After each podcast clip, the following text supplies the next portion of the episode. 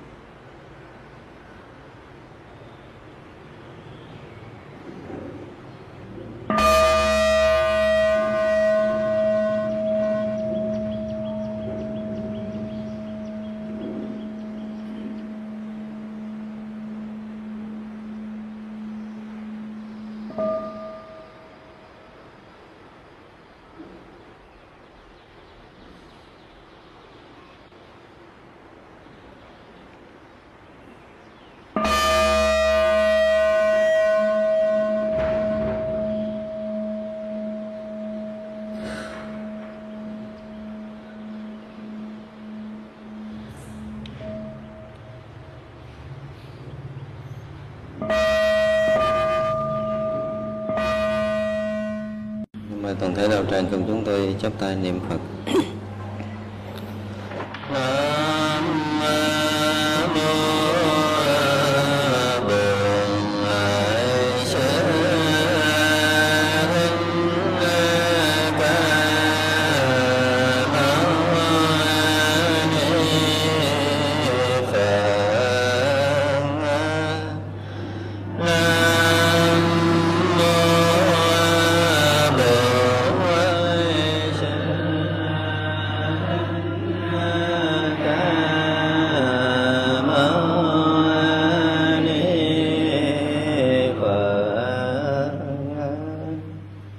Bổn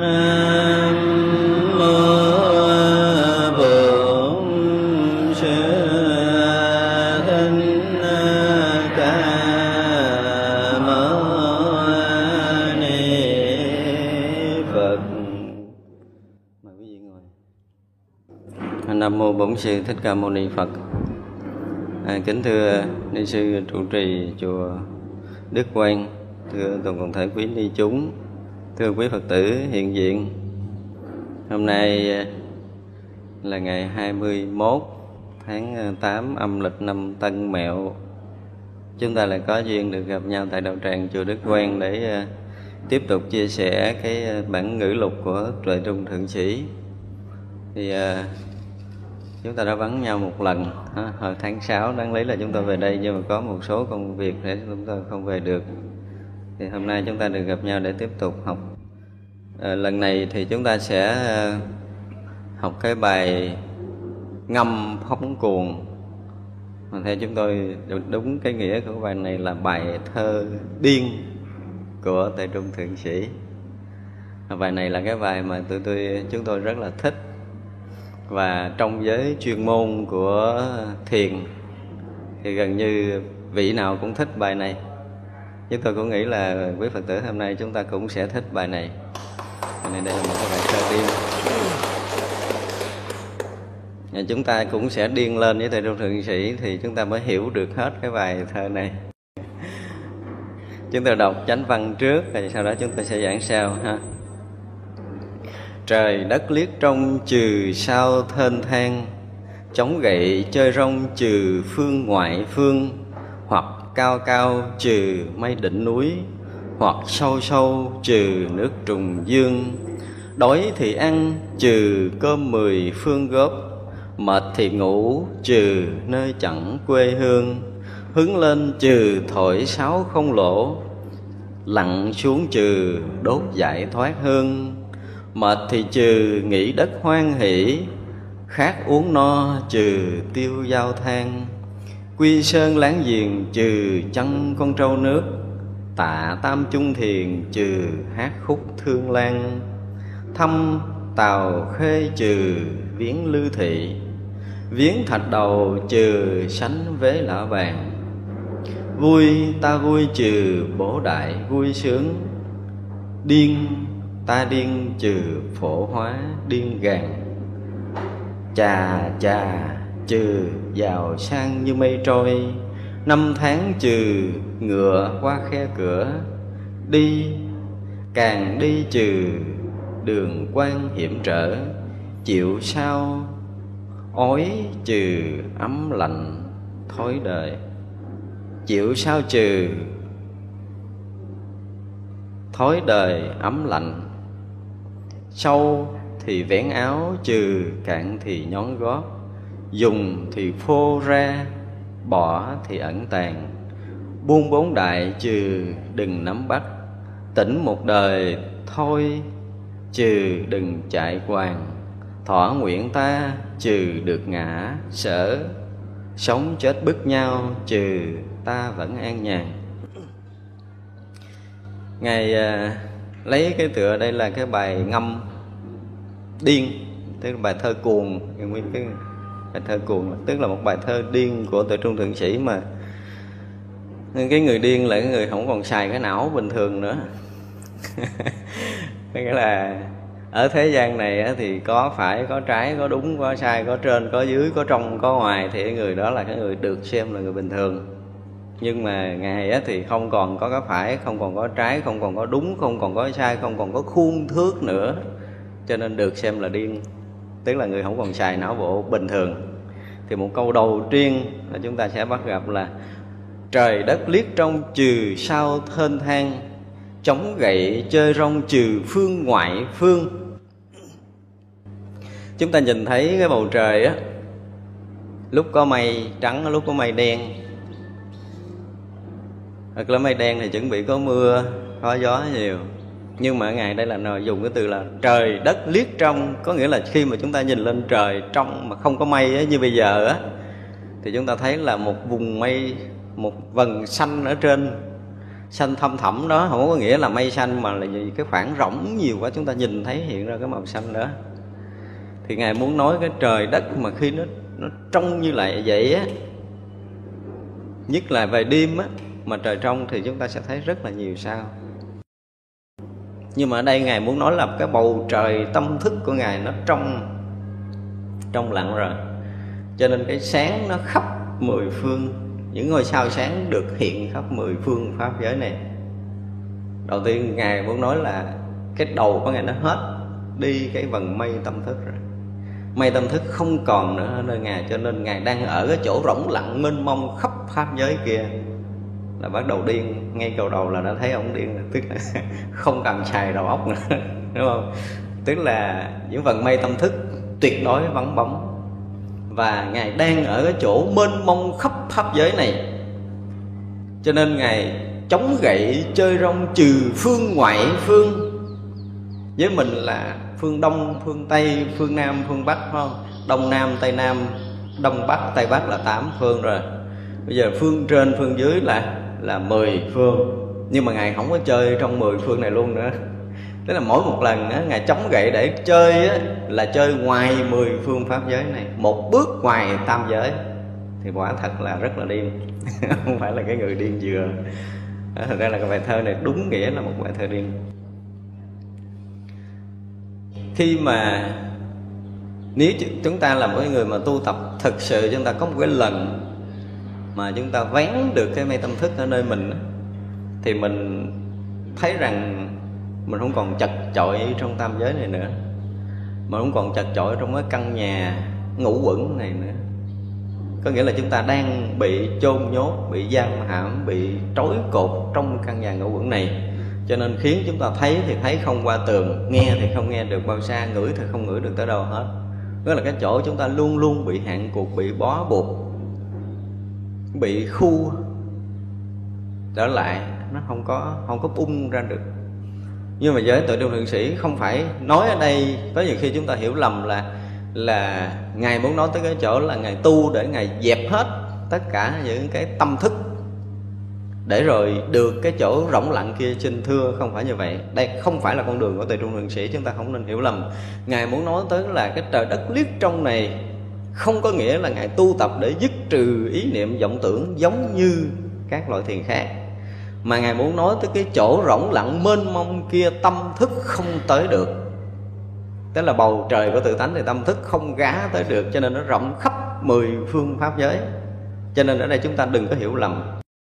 Thật ra tất cả những người mà giảng câu này và hiểu theo cái ý á, là khi tâm thức vong bậc diệt trừ hết tất cả những vọng tưởng của mình rồi á, thì tâm mình rỗng lặng mênh mông là lệch với ý của tề trung thượng sĩ. Thầy trung thượng sĩ không bao giờ đi theo con đường này. Vì thiền tông không phải nói tới cái chuyện dứt trừ vọng niệm, mà thiền tông muốn chỉ thẳng tới cái chân trời tự tánh. Vọng niệm không dính tới được. Cái chỗ đó là vong bậc ý thức. Vong bậc không phải nghĩa là diệt hết cái ý thức này, mà là chỗ tâm thức không dối tới được chỗ chưa từng bị ô nhiễm bởi tâm thức, bởi phiền hận khổ đau, bởi sinh và tử của tam giới này. Chỗ đó nằm ngoài hết luôn. Nằm ngoài. Đó là cái chỗ gọi là trời đất liếc trong. Thật ra chúng ta nên hiểu lại, chứ đừng có hiểu cái nghĩa thông thường của mình từ trước giờ mình học là mình tu thiền. Bây giờ mình mình mình đè hết vọng trưởng hoặc làm việc hết vọng trưởng để cái tâm mình nó còn còn cái rỗng đó đó, thì không phải là chỗ của tệ trung thượng sĩ muốn nói ở đây nha. Chúng ta thấy là không xài cái đầu. Nhưng mà cái đầu không phải là chết ngắt, giống như cái kiểu hiểu người ta, cái đầu, cái tâm thức vẫn còn hoạt động nhưng mà không xài nó. Ngài vẫn ở khắp mười phương, rộng khắp mười phương, mênh mông khắp mười phương mà vẫn dùng xài cái đầu này. Chứ không phải là giết chết hết. Do dùng xài cho nên mới có mấy câu này. Cái câu này để diễn tả một cái cảnh giới mênh mông thực sự của một cái vị thiền sư đã nhận hiểu được tự tánh, sống bằng tự tánh thực sự chưa có một cái thiền sư nào có những cái câu mà nó phải nói là mang tính thi ca rất cao giống như thầy trương thượng sĩ trong lịch sử của thiền tông từ ấn độ, trung hoa cho tới việt nam. Đây là một trong những bài thơ mà chúng tôi đánh giá rất cao ở trong cái giới thiền thiền sư mà thuộc cái dạng triệt ngộ của trung hoa vẫn chưa kiếm ra. Ra chúng ta thấy rất tự hào có một cái thiền sư việt nam của chúng ta có cái tầm vóc lớn diễn tả cảnh giới sống mênh mông khắp pháp giới của mình á. Bằng thi ca. Chưa có, hiếm lắm, rất là hiếm có thiền sư nào có thể so sánh được cái điều này. Một cái cái chất văn học cao, một chất thi ca rất cao mà diễn tả tới một cảnh giới mênh mông đúng nghĩa với kinh điển không sai lệch với cái ý của chư Phật mười phương. Đây là một cái điều rất là đặc biệt và xưa giờ cũng chưa nghe thằng cha nào đi chơi một cái ngoài mười phương pháp giới. Nhưng mà chỉ có chỉ có tự thông trương sĩ chơi, kiểu đó. Chống gậy, chơi rong trừ phương ngoại phương, tức là một một bước của ngài bước là ra ngoài tam giới này hẳn rồi. Nhưng mà ngài là phương ngoại phương, tức là qua mười phương luôn nữa, chứ không phải là trong tam giới này là chuyện bình thường. Ra khi một người mà nhận được cái chỗ mà mênh mông khắp pháp giới của mình rồi thì không còn chỗ để hạn cuộc, không còn phương hướng, không còn khung sáo trần gian này, cái đúng, cái sai, cái hay, cái dở, cái phải, cái trái, cái hơn, thua, tất cả mọi cái đều là còn trong khuôn thước. Cho nên nếu ngày ngày nào mà tâm chúng ta vẫn còn thấy đúng, thấy sai, thấy thành, thấy bại, thấy hư, thấy nên, thấy tịnh, thấy uế, tức là chúng ta vẫn còn ở trong khung thước, tức là chúng ta chưa đủ sức để dạo chơi như từ trung thượng sĩ. Cho nên chúng ta muốn đi chơi thật sự thì bước một bước giống như từ trung thượng sĩ vậy đó. Bước ngoài tất cả những khung sáo của trần gian này bước một bước ngoài tam giới này để rong chơi chứ không phải chơi một kiểu bình thường. Đó là hai câu đầu tiên ngài nói. Hoặc cao cao trừ mây đỉnh núi, hoặc sâu sâu trừ nước trùng dương. Tức là chơi một cái là tột đỉnh núi cao tận dưới đáy sâu. Có nghĩa là ngày rong chơi không phải là bước một bước từ cái nhà mình qua nhà bạn, qua thành phố này tới thành phố kia, chuyện đó nó vẫn còn trong khuôn thước bây giờ cái chỗ của ngài á là mênh mông khắp pháp giới rồi. Nhưng mà trời đất, trăng sao, núi non, biển cả gì ngài cũng phải có mặt đủ. Gọi là khắp giáp mười phương pháp giới này. Mặc dù chơi ngoài mười phương pháp giới, nhưng vẫn có mặt khắp giáp mười phương pháp giới và tận trên núi cao, tận dưới đáy sau không có chỗ nào không có ngài. Này chơi cái kiểu đó. Một bước thôi là khắp như vậy. Chứ không phải bước một cái là chỉ có mấy tấc như mình. Hoặc là mình đi máy bay du lịch vân vân tất cả những cái kiểu đó nó vẫn còn trong khuôn sáo. Có nghĩa là ngài đi chơi, cái kiểu của ngài là từ xưa giờ tới chỗ này là mới gọi là thường độc hành, thường độc bộ rồi. Cho nên đó là trong cái chứng đạo ca mà ngài quyền giác nói, chúng tôi không hiểu là ngài quyền giác có hiểu tới đây không. Nhưng mà cái kiểu thường độc hành, thường độc bộ, đạt giả, thường du niết bàn lộ, cái kiểu của của ngài quyền giác cũng đó là có tầm dốc lớn. Nhưng mà so với cái câu chơi rong này thì à, vẫn còn thua mấy bậc. Thua nhiều bậc. Đó là mỗi cái câu mà cũng tự tại tức là thường độc hành thường độc bộ tức là với ngài thì ngài không có lai giảng không có bạn bè. Cái nghĩa thường độc hành độc hành tức là riêng một mình mình mà không có bạn lứa thì à, chút nữa chúng ta sẽ kể cái chuyện của ngài à, à, một cư sĩ mang câu đó đi hỏi đạo. Thì cũng giống cái này cũng giống cái này. Nhưng mà ở đây á ngài phải nói là một cái kiểu cách đi chơi mà siêu siêu xuất xuất trần từ xưa tới nay trong lịch sử nhân loại chưa từng có một người thứ hai có cái kiểu chơi này. Không, không có. Chưa bao giờ nghe trong lịch sử Phật giáo cũng như lịch sử nhân loại có người có cái cách chơi này. Và đây là một cái chỗ chơi tuyệt diệu nhất. Đói thì ăn trừ cơm mười phương góp tức là ngài là một cư sĩ. Tôi trung thiền sĩ là một cư sĩ tại gia, Không phải là người xuất gia. Như bạn cơm của mười phương góp ở đây á, thật sự thì không phải là ngày làm ruộng để có thì ngày ăn. Mà thật, có người dân cơm cho ngày ăn. Nhưng mà dân cơm, dân nước cho ngày ăn á, Cũng không giống với lại là chư tăng đi khất thực Cái thời của Đức Phật, cũng như là trong cái truyền thống Phật giáo là chư tăng thất thực. Rồi ôm mình bác đi thì tùy hỷ của Phật tử cúng dường bỏ cho bác mình gì ăn ở đó. Tệ tâm Thiền Sĩ vẫn ăn cái loại cơm đó. Tức là nếu mà nói về vật thực hàng ngày á Thì tự Trung Thượng Sĩ vẫn vẫn là cái người thọ dụng cái hạt cơm về mặt vật chất á, thì cũng người này góp người kia góp tới. Gọi là cơm mười phương góp. Nhưng ngài không muốn ngài đói kiểu này đói cái kiểu đã đi chơi như vậy rồi thì không phải là ăn vật thực trần gian nữa, không phải là sử dụng cái đoạn thực như mình. Mà ngày ăn á, cái gì ở mười phương có là ngày nuốt trọn hết rồi cái miệng lớn khóc lại miệng ngày bự lắm. Hả, ra một cái là nuốt hết cái núi tu di rồi, thành ra là cái cơm ngày ăn là nuốt khắp mười phương pháp giới, tức là những cái tinh hoa, những cái gì mà quý nhất ngài hấp thụ được khắp mười phương pháp giới này những cái hiểu biết của từ trong trần gian cho tới đạo lý giác ngộ giải thoát, của chư Phật mười phương pháp giới ngày ăn, ngày nuốt trọn hết. Chứ không phải là ăn cơm theo kiểu thế gian của mình, được ừ, gom nhà này ít hột, nhà kia cho ít hột rồi nấu thành nồi cơm ăn, không phải như gì chúng ta không nên hiểu từ trung đường sĩ ăn cái kiểu này, vì cái bài thơ này ngài không có nói cái chuyện đó. Hoàn toàn tại trung đường sĩ đó bước ra ngoài tam giới rồi, thì nói chuyện cùng pháp giới, nói chuyện tự tại ở ngoài căn trần. Thật ra đây là một cái chỗ mà nếu mà chúng ta phải thực sự điên thì chúng ta mới hiểu tới, Chúng ta phải điên tới. Thì chúng ta thấy bài thơ này thực sự là điên, Và điên cho tới mức luôn, từ Và chúng ta sẽ đọc hết lịch sử của thiền tông, Không kiếm có một thiền sư nào mà điên Và có cái kiểu mà chơi giống như Tuệ Trung Thiền Sĩ này. Ra với ngày ngày ăn, ngày uống, ngày ngủ, ngày nghỉ thì hoàn toàn khác hẳn với người phàm. Khác hẳn với người phàm, tức là ăn thì ăn có 10 phương góp cơm đây là tất cả những cái gì để nuôi được cho cái thân này và nuôi được cái thân căn huệ mạng của ngài. Chứ không phải nuôi cái thân căn này không, mà nuôi được cái huệ mạng của ngài. Thật ra những cái tinh hoa nhất của chư Phật mười phương ngài cũng đã đã nuốt trọn rồi.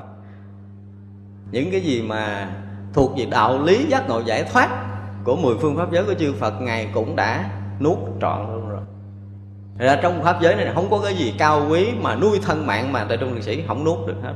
Điều này để chứng tỏ ngài đã khẳng định cái chỗ đến của mình. Không thua ai trong tam giới này. Không thiếu bất kỳ một cái điều gì ở trong tam giới này mà tuệ trung thượng sĩ không sở hữu được. Những cái tinh hoa của phật pháp, những cái điều kỳ diệu của thế gian này, những cái hiểu biết, những cái kiến thức, những cái điều hay đẹp là ngài đã nuốt hết luôn nó là ăn ngày ăn cái kiểu đó đó. Kiểu đó. Mệt thì ngủ, trừ nơi chẳng có quê hương. Mình đó thì mình ngủ ở nhà, mình ngủ ở giường của mình phải không? Không ngủ ở xứ này thì mình sẽ đi xứ kia mình ngủ, không ngủ nhà mình thì ngủ khách sạn, ngủ nhà bà con, ngủ ở đâu đó. Ngủ thành phố này, ngủ thành phố nọ nhưng mà vẫn là ở trong tam giới này. Còn ngài là đã hết quê hương, hết xứ sở rồi. Không có chỗ để mà có thể an trú được và chỗ đó mới là chỗ trú thật của thiền sư. Thiền sư đã đạt tới cái chỗ vô trú có nghĩa là không có nghĩa là không trú chỗ này là thì mình trú chỗ kia. Và không nói tới cái chuyện không trú có nghĩa là không dính mắt. Không nói tới cái chuyện bình thường đó nữa. Mà cái nơi không quê hương tức là một cái chỗ mà gần như không có chỗ nào có thể đặt định được. Nếu chúng ta có một cái chỗ nào vừa đặt định được á, thì chỗ đó lại là có quê hương. Nên là có quê hương cho nên hoàn toàn tâm thức chúng ta không có được khái niệm về cái chỗ nghỉ ngơi của một thiền sư. Chúng ta vong bập tất cả những ý niệm, những cái khuôn định, những cái vị trí nào mà chúng ta có thể định đặt được thì nơi đó vẫn còn là quê hương. Chỗ này nó vang ra ngoài đó rồi cho nên là phải thênh thang pháp mười phương pháp giới, đó là chỗ trú của ngài. Ngài không có cái chỗ để trú, không có chỗ để trú, không có nghĩa là cái kiểu vô trụ bình thường, là mình mắt mình thấy sắc, mình không dính sắc, tai nghe âm thanh không dính âm thanh, đó là cái chuyện vẫn còn thập cái nơi không quê hương là một cái nơi chốn mà không ai có thể đặt định, không ai có thể suy nghĩ, không ai có thể hiểu biết, không có ai có thể ước lệ được cái vị trí của tề trung thượng sĩ. Cho nên muốn kiếm tề trung thượng sĩ là phải tăng thành hư không đi mà quả chăng mới gặp được. Còn nếu mình còn là vật chất, còn một khái niệm vật chất thì chúng ta không thể tìm được cái nơi trú, cái nơi nghỉ ngơi của tuệ trung thượng sĩ. Không nói tới chuyện nhập niết bàn và không nhập niết bàn mà ngay nơi đời sống đời thường người ta đã tiêu diêu tự tại rồi. Đó là đời sống của tuệ trung thượng sĩ. Một cái sự diễn tả cái chỗ đến của đạo lý trên tất cả những cái ngôn ngữ bình thường. Đây là một điều mà thoát tục một cách hoàn toàn, mặc dù ông là một cư sĩ, ông có bảy bà vợ, cho tới ngày cùng chết là còn, vẫn còn bảy bà vợ sống chung.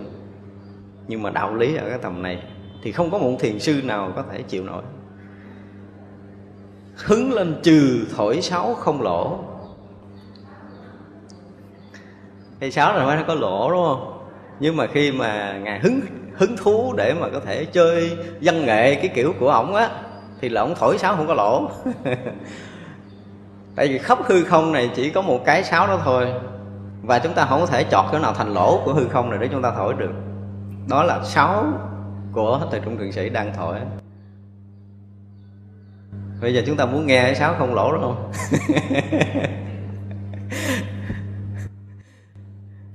Mỗi người chúng ta đều có cái khả năng thổi sáo không lỗ giống như từ trung thượng sĩ này. Nếu mà hoàn đầu chúng ta mất đi cái khái niệm hai bên, chúng ta vượt ra ngoài cái vùng trời tâm thức một lần, thì chúng ta sẽ bắt đầu thổi sáo không lỗ, hòa tấu với tự trung thượng sĩ. Hy vọng là chúng ta sẽ hòa tấu được và chỗ này là cái chỗ mà rất là dễ. Nếu ngay từ đầu chúng ta nhận được cái vượt tầm cái tâm thức là cái chỗ mênh mông khắp pháp giới mười phương này, nó lại hòa trộn được với vật chất vũ trụ, múc trên đỉnh núi cao, xuống tận biển đáy sâu, thì cái chỗ nào ngài cũng có mặt. Mặc dù là vượt ngoài tam giới, nhưng mà hòa trộn trong tam giới này được. Như vậy là người ta không phải là ra ngoài là mất luôn, mà người ta có thể dự trở lại trong cuộc sống này, trở lại đời thường. Cho nên ngài sống lại được với gia đình đó là cái điều mà hôm trước chúng ta nói bài đoạn đầu chúng tôi có nói là tại sao tại trung liệt sĩ phải sống chung với bảy bà vợ. Thì đoạn đầu chúng tôi có nói điều này rồi. Ra, mỗi khi mà ngày chơi vui á, thì cái chơi vui của tại trung thượng sĩ thế gian này cũng không kiếm mấy người chơi được. Nhưng mà chơi như vậy á, mới gọi là chơi thoát trần. Một cái kiểu cách chơi mà trong tầng tục này không bao giờ dối tới được còn nếu mình chơi cái gì trong này cũng bị dính. Rong chơi kiểu nào cũng bị dính, nhưng mà chơi cái kiểu điên khùng như ngày tự trung sĩ là không bao giờ có ai vác được. Không ai gá tới nổi. Và chơi là gọi là chơi đúng mực. Hứng lên thì trừ thổi sáo không lỗ, lặn xuống trừ đốt giải thoát hương.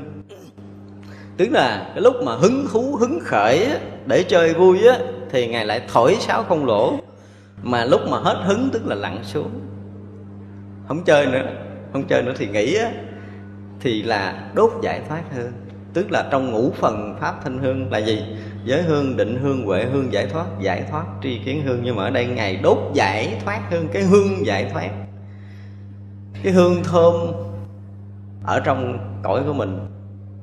Thì nó chỉ thơm theo chiều gió thôi nhưng mà hương này ngược gió bay khắp mười phương, để mang cái hơi hướng giải thoát tới mười phương pháp giới này. Nói ngài không hứng, tức là đã lặn xuống cái kiểu mà lặn xuống nghỉ ngơi của ngài á, thì cũng mang cái hơi hướng giải thoát, mang cái hương thơm giải thoát khắp pháp giới mười phương. Chứ không phải là ngày lặn xuống ngày nghỉ ngơi cái này thôi luôn, không phải không phải cái kiểu đó. Là chúng ta thấy một người đạt đạo á, họ hít thở cũng là đạo tất cả những hành động, những cử chỉ của một thiền sư chúng ta thấy là đều nhắm tới cái đạo lý giác ngộ giải thoát và khai mở cho thiên hạ chứ không phút giây nào dừng. Thời thời pháp, thuyết pháp, khắc khắc hành đạo. Không có một phút giây nào của một người mà ngộ đạo, họ quên đi cái điều này cả. Cho nên hứng lên thổi sáo không lỗ, tức là muốn thổ lộ một cái dung trời tự tánh thanh tịnh tuyệt đối khắp pháp giới này cái chỗ không đó mà biến thành bài ca, biến thành điệu nhạc để làm cho người khác hưởng được. Tức là từ cái chỗ chân không diệu hữu đó rồi. Muốn làm, tức là hứng lên để làm là thổi khá không lỗ. Mà lặn xuống không làm thật sự cũng mang cái hương giải thoát khắp mười phương nữa. Thật ra là không phút nào trong đời của Tế Trung Thượng Sĩ Ngừng cái việc hành đạo, giáo hóa, chúng sanh, lợi lạc pháp giới này. Không có phút giây nào mà không làm điều đó. Cho nên ai được ở bên cạnh ngài là được hưởng cái hương thơm giải thoát. Lúc ngài ngủ, ngài cũng mang hương thơm giải thoát tới cho thiên hạ. Lúc hứng lên thì cũng cho thiên hạ thấy rằng pháp giới này là chân không mà diệu hữu. Cái sáu không lỗ không ai có thể tạo thành tiếng. Cái chỗ không này người ta nghĩ là rỗng lặng, nhưng mà đối với trung sĩ là cũng tạo thành nguồn vui, tạo thành cái nỗi hứng cho thiên hạ được tạo thành cái lợi lạc cho chúng sanh được. Thành ra là hứng khởi lên và chìm lặng xuống đối với ngài. Đều là là lợi lạc khắp pháp giới chúng sanh. Mệt á, thì nghỉ ở đất hoan hỷ. Mình nói mình làm mệt rồi phải không? Nó mặt cọc quạo. Kêu làm thêm chút nữa là kêu gì là khó chịu liền. Thế mình mệt rồi. Mệt mình cần phải nghỉ nghĩ cái kiểu của mình là nằm sải tay nghỉ hay là nằm kiểu gì, nằm lăn xuống hay là ngồi nghỉ, vân vân. Nhưng mà ngài nghỉ ở cái đất hoan hỷ. Đối với ngài là cái cuộc đời này không còn có một cái gì có thể tạo cho ngài có một cái gợn mãi tình phiền muộn cả. Ngài luôn ở cái đất hoan hỷ. Tâm ngài hoàn toàn an lạc. Không hề có cái gì có thể làm cho ngài mất đi cái sự hoan hỷ, an lạc của chính mình thực sự khi mọi người ngộ thiền rồi là cả tam giới này đều biến thành niết bàn. Chứ không phải là niết bàn ở tây phương hay là ở cõi nào nữa, mà khắp pháp giới này là niết bàn giới ngày. Đi đứng nằm ngồi ngủ nghỉ thức thậm chí nằm chiếm bao cũng ở trong niết bàn. Mọi người ngộ đạo nó là như vậy. Còn người mà đạo ngộ chưa tới thì cái chỗ này là an lạc. Như về chùa an lạc được ngày, về nhà cái phiền não đầy lợi thì không phải với ngài thì không có gì với ngài không có gì. Chỗ nào cũng là chỗ hoan hỷ. Cho nên là ngài muốn nói, không phải là vì ngài mệt nhọc mà thầy ngài nghỉ ở đất đó. Mà nói là mảnh đất tâm của ngài hiện tại bây giờ hoàn toàn chỉ là cái sự hoan hỷ thôi, không có cái màu thứ hai trong đó. Cho nên đó là cái chỗ sở hữu, cái chỗ nghỉ ngơi của của tận trung thần sĩ không có cái chỗ khác nhưng mà mình á, thì mình cất nhiều nhà nhiều chỗ nhiều quê hương lắm đúng không? Mình thì cũng có cái cái nhà vui vui được mấy phút. Kế bên cạnh đó là có cái nhà phiền não. Kế bên cạnh đó là có cái nhà thương ai đó. Kế bên cạnh đó là có cái nhà thù ai đó hàng hàng tá những ngôi nhà trong tâm thức của mình. Trên cái mảnh đất tâm của mình là cắt đầy những ngôi nhà để cho mình phải phải vô đó ở. Ở thôi chứ không phải là nghỉ. Không được nghỉ không? mình phải bận rộn với phiền não, mình phải bận rộn với chuyện thương người này, mình phải bận rộn với chuyện ghét người kia. Mình bận rộn đủ điều. Nhưng mà ngài mảnh đất của ngài thuần chỉ là quan hỷ mà thôi. Và nghỉ ngơi trong chỗ đó. Không còn chỗ thứ hai để nghỉ trong cuộc đời của tuệ trung thực sĩ nữa. Chúng ta thấy cái chỗ nghỉ này sướng không? Nên nghĩ cái kiểu đó. Chúng ta nên chọn cái chỗ này để mình nghĩ làm sao mà chúng ta tu mà ngày giờ phút giây nào trong đời sống của mình mà mình ở trong cái chỗ hoan hỷ đó là tốt nhất. Tức là cái chỗ đó là chỗ an thân, lập mạng của mình. Chứ không phải là nhà cửa là quê hương, là xứ sở mình là cái chỗ an thân, lập mạng. Ngay cả cái cõi, ba cõi này, trong tam giới này cũng không phải là chỗ an thân, lập mạng của mình. Cõi dục, cõi sắc và cõi vô sắc này không phải là chỗ an thân, lập mạng của mình. Ở mười phương pháp giới này cũng không phải là chỗ an thân, lập mạng của mình, mà là mảnh đất hoan hỷ mới là chỗ an thân, lập mạng một con người phải nói là hết chỗ để có thể khen. Mệt thì nghĩ trừ đất hoan hỷ, khát uống no, trừ tiêu giao than. Cái này nó có hai ý. Mà ý thứ nhất là lúc mà ngài còn là cái người mà khát khao đạo lý thì ngài học pháp của ngài tiêu giao, là sư phụ của ngài. Nhờ cái thuốc của tiêu giao đó mà ngài tẩy rửa sạch hết cái, cái căn bạn bã phiền não khổ đau bệnh tật của một chúng sanh.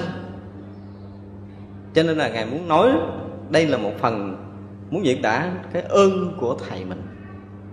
Nhờ uống cái thuốc của tiêu dao đó đó ngài bây giờ ngài ngài tan thân mất mạng hòa đồng pháp giới rồi. Chứ không phải là uống nước bình thường không phải là uống thuốc bình thường không phải là uống thuốc bình thường mà uống cái thuốc đó cũng phải hết một cái bệnh, hai cái bệnh như là ung thư như là tiểu đường bình thường, phải không? Uống cái này là tăng thân mất mạng, hết cái bệnh nghiệp phiền não ngàn đời ngàn kiếp. Thuốc đó mới là thuốc thuốc dữ. Và cái ý nghĩa thứ hai, cái tiêu diêu tự tại của ngài là nhờ cái, mặc dù thấy không có diễn tả, chúng ta không đọc được cái sử ngài là theo học đạo hành đạo như thế nào, nhưng mà chúng ta thấy rõ ràng là đây là một con người hết sức tuyệt vời. Rồi được chơi vui, rong chơi như thế, khắp mười phương pháp giới này, nhưng mà vẫn nhớ được cái ơn của thầy tổ mình. Cái chỗ mà mình thọ học, cái chỗ khát khao tìm cầu Phật pháp của mình ngày xưa đó, thì được phải gặp cái thuốc đó, được gặp thuốc đó. Để bây giờ ngài trở thành như vậy. Thì đó, ngài được no rồi. Uống một cái vỡ bụng lên, sình bụng. Một cái sình bụng nổ một cái tung, tan thân mất mạng, hòa đồng thành hư không luôn. Nó luôn tới hàng tỷ tỷ kiếp sau cũng không bao giờ kiếm để ăn lại cái gì nữa. Uống một thang thuốc một là xong. Thang thuốc một, đó là một cái một cái gọi loại thuốc hết sức đặc biệt của ngày tiêu dao mà ngài được uống hồi xưa. Quy sơn láng giềng trừ chân con trâu nước bắt đầu bạn bè của ổng là những cái tay thư dữ này là quy sơn. Quy sơn là láng giềng tức là là bạn bè chùm xuống chùm xuống ngày so ngày với tổ quy sơn. Đúng không? Tổ quy sơn. Tổ quy sơn chúng ta là có một cái bộ quy sơn cảnh sách cho chư tăng học đó. thì uh, lịch sử thì sư quy sơn cũng có nhiều nhưng mà cái đoạn cuối đó, đoạn cuối thì ngài quy sơn ngài nói sao? Ta chết. Thấy chưa? Thì ta xuống dưới dưới chân núi là ta thành con trâu trên lưng con trâu đề các chữ là quy sơn tăng linh hữu. Vậy thử hỏi các ngươi là ta là con trâu hay là quy sơn tăng linh hữu? Đại chứ không ai trả lời được. Đó là câu nói bất hủ. Một công án mà rất ít người phá được. Thì ở đây ngài ngài tư trung liệt sĩ nói là quy sơn láng giềng trừ chân con trâu nước. Nó cũng có một cái ý thứ hai nữa tức là trong đạo tràng của ngài quy sơn có ngài đại an. Ngài đại an ngài nói là ta ta ở núi quy, ta học thiền ở núi quy, ta ăn cơm ở núi quy. Để để ta chăn con trâu nước. Và con trâu của ta bây giờ nó hiện ra trước mắt, hiện ra trước mắt một con trâu trắng sờ sờ đuổi hoài nó không đi. Đó là câu nói của ngài đại an. Thì ở đây nó có hai nghĩa tức là đối với ngài quy sơn thì là láng giềng của ổng. Nhưng mà chỉ chăn con trâu á, thì chăn trâu theo cái kiểu của ngài đại an. Chăn trâu kiểu đại an thì không phải là theo cái kiểu của 10 bức tranh chăn trâu. Ngài đại an diễn tả đó là trâu á, của ta chăn á. Nó quay mỏ bên này nó ăn lúa mạ người khác, ta giật dàm ta đánh nó quay trở lại. Quay bên này nó ăn lúa mạ, cỏ rác của người khác, ta đánh ta giật giảm trở lại. Có nghĩa là sao? Trong lúc ngài chăn trâu á ngài thấy bên phải, ngài thấy bên trái, ngài thấy bên đúng, ngài thấy bên sai, ngài thấy bên thương ngài thấy bên ghét là tất cả hai đầu hai bên đều giải trừ, để không còn hai bên nữa mà cái phút chốc không còn hai bên nữa thì con trâu trắng nó hiện sờ sờ, chứ không phải trải qua là giai đoạn một chân trâu kiểu nào, giai đoạn hai chân trâu kiểu nào. Chân người ta thấy chân trâu, thấy đuôi trâu, thấy nguyên con trâu, rồi từ trâu đen biến thành trâu trắng hay kiểu gì gì đó. Hoặc là trăng trâu rồi hồi mất con trâu.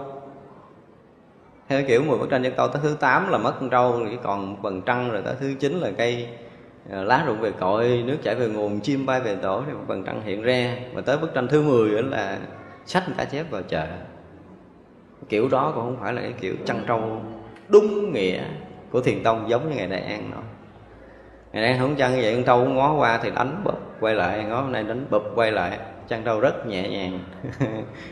Tại vì ngay ngày đầu, mình đã thấy được con trâu rồi. Trâu của thiền tông là ngay từ đầu đã thấy được con trâu và rõ ràng nó là con trâu trắng. Chứ không phải trâu đen. Tại vì á nếu mà chăng từ đen thành trắng, thì là gì? Là con đường nào? Cứ nghĩ là tâm thức mình nó nhơ bẩn nó cặn cáo, nó phiền não, nó khổ đau, thì bây giờ mình dẹp trừ nhơ bẩn, phiền não, khổ đau để tâm thức mình được trong sáng, đúng không? Cái đó chỉ là cái trắng của tâm thức thôi. Chứ không phải là cái chỗ vô nhiệm của tự tánh tự tánh mình từ đen thành trắng sao tự tánh. Nếu mà tự tánh có một chút nhiễm thì đừng coi đó là tự tánh nữa. Tự tánh từ ngàn xưa cho tới ngàn sau không có chỗ nhiễm. Cho nên ngay cái câu kệ đầu tiên ngày lục tổ đang là xưa nay đã không một vật thì chỗ nào dính bụi nhờ. Chứ không phải là thần tú là thời thời phải lau chùi, đừng để dính bụi nhớ hai cái này nó khác nhau. Thần tú là tu theo đại thừa chứ không phải tu thiền tông lục tổ huệ năng mới tu thiền tông. Nó xác định rõ ràng là cái chỗ này xưa nay không một vật cho nên người muốn tu thiền tông là ngay từ đầu phải nhận ra con trâu trắng. Giống như tại trung thượng sĩ là ngay từ đầu nó nhận ra trời đất liếc trong trừ mây thênh thang, nó vượt ngoài tầm tâm thức để chơi. Nó khác nhau khác nhau. Do đó mà từ trước giờ nếu chúng ta học thiền tông mà học theo cái kiểu 10 bức tranh chân trâu mà con trâu đen rồi lần lần nó thành trâu trắng thì trắng của tâm thức, chứ không phải là cái trắng của tự tánh nha, chúng ta đã nhớ điều này. Thiền tông nó có cái khác khác thật sự khác cái thiền đại thừa. Chúng tôi muốn nói để thấy lại cái thiền tông chánh thống ngay từ cái khởi điểm ban đầu nó là cái gì. Chứ không phải đi từng bước từng bước từng bước từng bước từng bước từng bước từng bước rồi mới ngộ tự tánh, không phải như vậy. Tự tánh mình không phải là mình rửa, mình gọt mình chùi mình mài mình làm cho nó thanh tịnh không phải. Tự tánh nếu mà mình làm cho nó thanh tịnh thì không phải là tự tánh mới là ý thức được lắng dịu cái cặn bã phiền não mà thôi. Nó dùng từ chính xác nó là vậy đó. Chứ không phải là không phải là do mình tu tập rồi tự tánh mình được thanh tịnh. Nếu tự tánh mà còn được làm cho thanh tịnh đó, thì đó không phải là tự tánh. Tức tức là nó được sanh ra sau khi chúng ta công phu điều này là sai lầm. Cho nên ở đây ngài nói là ngài quy sơn là láng giềng là bạn bè, là một cao tổ trong thiền sư trung hoa. Ngài dám sánh vai làm láng giềng rồi. Và cái kiểu chân con trâu nước của ngài đại an á, mới xứng đáng là bạn bè của ông. Chứ còn chân trâu kiểu khác là tuệ trung thượng sĩ không thèm chơi, không thèm chơi. Đừng có lỗi bạn mà chân trâu kiểu kia mệt lắm mệt lắm nên ngài đã ngay từ đầu là bước thân thăng ngoài mười phương pháp giới rồi mà còn mò mò, biến đâu đen thành đâu trắng nữa, thôi. Cực lắm. Mà đó không phải là con đường đi của thiền tông.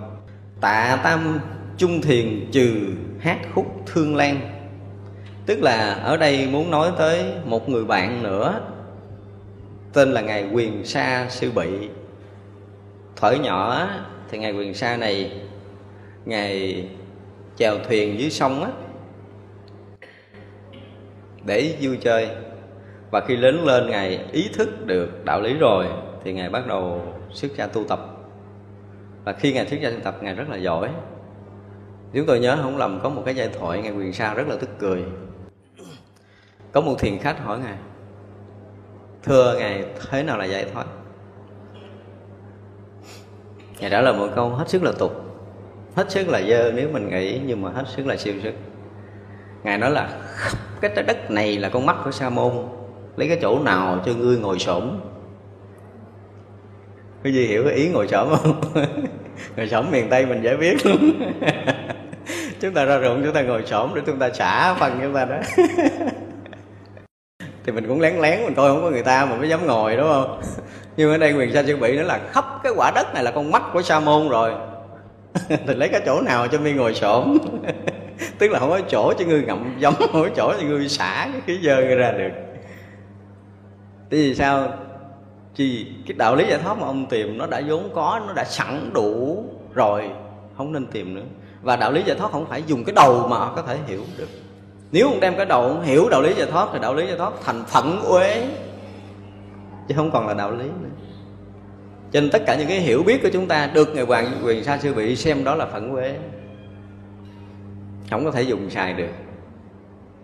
Và cũng không có chỗ để chúng ta gặm nhấm đâu không có chỗ để chúng ta ngồi được là tại vì khắp quả đất này là con mắt của sa môn rồi. Có nghĩa là đạo lý giải thoát nó đã có khắp ở mười phương pháp giới rồi, rồi. Nhận hay không chứ không phải là hiểu theo cái kiểu tâm thức được. Vì vậy là cái cái cái ngài quyền sa sư bị này là họ tạ mà là con thứ ba cho nên là tạ tam. Người kêu là tạ tam chung thuyền hát khúc thương lan. Tức là một cái ờ, một cái khúc hát trên cái dòng sông mà cái dòng sông đó tên là dòng sông hán thủy là một đoạn sông đoạn sông thương lan nằm trên dòng sông hán thủy mà người ta hát khúc sông chài đó. Ví dụ mỗi đoạn sông họ có một khúc hát như vậy thì cái thời mà chưa đi tu của ngài quyền sa sư vị là ngày hay chơi với sông ngày hát khúc này hát khúc kia hát khúc chài chơi trong dân gian như vậy. Tới khi mà ngài quyền sa sư vị á, mà ngài nhận được đạo lý rồi bắt đầu đi xuất gia và trở thành thiền sư lỗi lạc của trung quan ngày đó. Thì bây giờ là cũng chơi với cái người này. Tức là giờ bắt đầu dạo chơi với quyền sa sư vị dạo sông và hát khúc làng chài vân du tứ hải. Đó là bạn, một người bạn nữa không? Người bạn nữa. Thăm tàu khê trừ biến lưu thị. Tàu khê là cái nơi ngày lục tổ ở. Lưu thị là ai? Là cư sĩ họ lư, là lục tổ huệ năng. Chưa? Cho nên á, ngài đi tới, đi dạo chơi với cái dòng sông hán thủy này rồi, hàng dòng tương lan này rồi. Bây giờ tới cái quê cái nơi trốn hành đạo của lục tổ huệ năng, tức là thâm tào khê, và và viếng lư thị, kêu cư sĩ họ lư. Chứ thôi kêu lục tổ. Lư thị tức là họ, cư sĩ họ lư là là vị cư sĩ mà trước khi mà mà ngộ đạo, trước khi thành tổ là một cư sĩ họ lư. Thì sau này ngộ đạo rồi mới thành lục tổ huệ năng. Thì ngài thích kêu á, lục tổ bằng cái ông họ lư, cái cha già họ lư rồi cho nó thân thiện nó thân thiện. Tức là cái kiểu này cũng cái dạng mà bạn bè gọi nhau chứ không có nể nang nữa tại vì ông đã tới, đã tới thốt rồi. Tới một cái đỉnh điểm giác ngộ giải thoát thì sao? Bình đẳng không thế giới này. Nó đạt tới cảnh giới bình đẳng cho nên tất cả đều là là bạn bè là thân hữu chứ không có phân cao thấp trong chỗ này nữa. Thì thích muốn là cái người nhà được thăm viếng quê nhà cái nơi trốn ở ngài lục tổ huệ năng và xem ngài lục tổ huệ năng giống như là một người thân thiết với mình. Nên gọi cái tên như vậy cho nó nó thân thiện nó thân thiện hơn thân thiện hơn. Viếng thạch đầu trừ sánh vế lão vàng. Thạch đầu thì chúng ta đã nghe rồi đúng không? Thạch đầu là ngang cái thời của à, mã tổ. Mã tổ giáo hóa cũng rất là hưng thịnh và thạch đầu là một cái người mà cũng rất là giỏi về thiền thì à, có một chuyện của ngài đơn hà đó. Chúng ta đọc lịch sử chúng ta thấy ngài đơn hà. Khi mà đi tới ngày mã tổ dở nón ra. Chào mã tổ nó thầy mi là thành đầu đưa qua bển ra đi. Thì đơn hà tới đạo tràng của thành đầu ở chơi ở tu tập 3 năm. Một hôm ngày thành đầu nói là bữa nay ta làm à, cỏ trước đại điện đó nha thì tăng chúng sách cuốc sách dao ra ngoài sân, làm cỏ riêng. Ngày đơn hà bưng một thau nước là quỳ trước chánh điện. Thì à, ngày thành đầu cạo đầu đơn hà. Cạo đầu đơn hà xong á bắt đầu kêu mặc áo tràng vô đàng hoàng để sư phụ nói pháp, nói giới cho nghe. Đơn hà bịch lỗ tai bỏ đi. Đi thẳng về cái đạo tràng của ngài mã tổ trở lại leo lên cổ cổ thánh tăng, cổ vị thánh tăng thờ trong tăng đường. Leo lên cổ, ngồi tăng chúng, thấy sợ có người cha khùng nào tự nhiên vô tăng đường leo lên cổ của vị thánh ngồi. Báo ngày mã tổ hay. Ngày mã tổ vô tới, cười và đặt cho một cái tên, thiên nhiên, con ta. Đơn hà xuống quỳ lại, cảm ơn ngài đã đặt cho con một cái pháp danh rồi, đứng dậy đi tuốt luôn thì vậy là chúng ta thấy cái đạo tràng của mã tổ với ngài đơn hà cũng gần nhau trong cái thời đó. Ngày ngày đơn hà là nó có ngày ngày thạch đầu á ngày thạch đầu với ngày mã tổ là là hai đạo tràng gần nhau. Và cái ngày thạch đầu này cũng là cái người làm cho ngài bàn long uẩn sáng đạo. Cho nên mới cái việc cuộc viếng thăm của tại trung thượng sĩ là viếng thăm thạch đầu và sánh vế với lão bàn. Bây giờ làm bạn của một cư sĩ ngộ đạo trung hoa là là là bàn long quẩn. Bàn long quẩn thì chúng ta đã biết rất là nhiều giai thoại rồi, đúng không? Tức ngài có vợ và có hai đứa con. Và cái kiểu ra đi của ngài cũng rất là tự tại. Và trong cái kệ tụng chúng ta là nó có một cái câu mà chúng ta mong muốn là gì? Ưng như thiền định họ bàn thở xưa. Tức là tất cả những người tu tập mặc dù tu trong tịnh độ theo cái nghi thức nghi thức tụng của tịnh độ nó có một cái câu như vậy. Tức là chúng ta mong muốn được gì? Được như cái thiền định của gia đình họ bạn để ra đi được tự tại trong sanh tử này. Chúng ta thấy là cái đoạn đoạn cuối á, tại trung thượng sĩ sau khi mà đi viếng thạch đầu thì à, cũng hỏi câu là ai là người chẳng cùng vạn pháp là mạng lữ? Thì thạch đầu đã nói một câu khai thị làm tự trung, làm cho bàn luân quẩn sáng lên. Nhưng mà cái người ngộ đạo lại là trước mã tổ. Bàn luân quẩn mới đi đặt câu hỏi lại với mã tổ là, ai là người không cùng vạn pháp làm bạn lữ? Thì mã tổ mới nói là, ngươi hả một ngụm mà hốt hết nuốt hết cái sông tây giang này, ta sẽ vì ngươi mà nói. Thì lúc đó là bàn luân quẩn chúng ta ngộ đạo. Và đây là một tỷ phú của trung quan sau khi ngộ đạo rồi chở hết vàng bạc của cải ra giữa biển để đổ. Thì à, ông bằng long quẩn bắt đầu chia gia đình ra làm hai không sống với vợ nữa. À, ông sống với đứa con gái là linh chiếu để để đang sáo bán còn thằng con trai thì cũng vẫn còn làm ruộng ở bên vợ thì ông sống đời sống cư sĩ như vậy. Chỗ này tại trung thượng sĩ hạ mình xuống để chơi với bạn long quẩn. Chứ theo tôi là bạn quẩn không có đủ tư cách để chơi tại trung thượng sĩ tại vì sao? Sau khi ngộ đạo của Tịnh trung thượng sĩ, vẫn sống nguyên với gia đình như bảy bà vợ. Nhưng có điều khác biệt đó là trong lịch sử không nói mấy bà vợ này ngộ đạo giống như bàn long quẩn. Nhưng mà có điều đó là khi ngộ đạo rồi, là cái người đủ mắt để có thể xài được cái đồng tiền không bị lầm. Chứ không phải là thấy sợ tiền bạc không dám xài. Giai đoạn đầu thôi, mình muốn nói giai đoạn đầu của bàn long quẩn á thì khi ngộ đạo rồi là chở hết tiền hết của ra sông đổ, bỏ và sống một đời nghèo khó. Thì cái điều này không hay.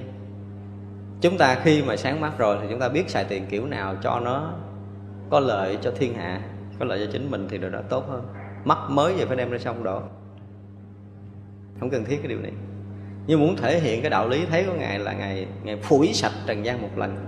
Đó cũng là cái kiểu khí phách của người trung hoa nhưng mà mình mình không tán đồng cái kiểu đó.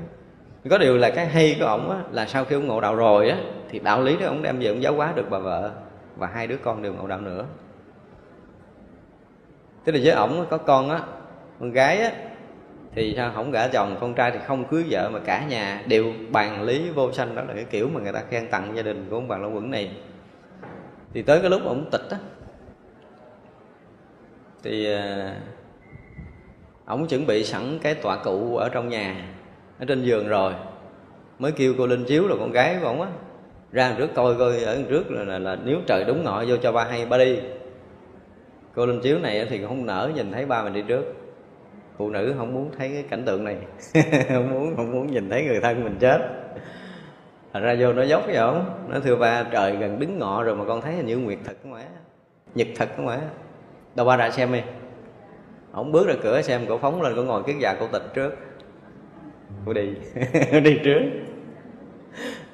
Ông đi trước rồi á thì ông mới quay vô ông thấy cô này ngồi tịch rồi ông nói con gái ta lanh lợi quá. Bắt đầu chung cất xong. Chung cất không thì ông rủ bạn bè ông lại là ông ông đi. Thì khi ông đi rồi rồi chồm sớm cũng lo tan chế rồi xong hết rồi. Thì à, mới báo cho cái bà vợ rồi vợ hay chuyện đó mới chạy ra đồng nói với thằng con trai. Nói con con cái thằng cha à, vô tri với con nhỏ ngu si đi rồi con.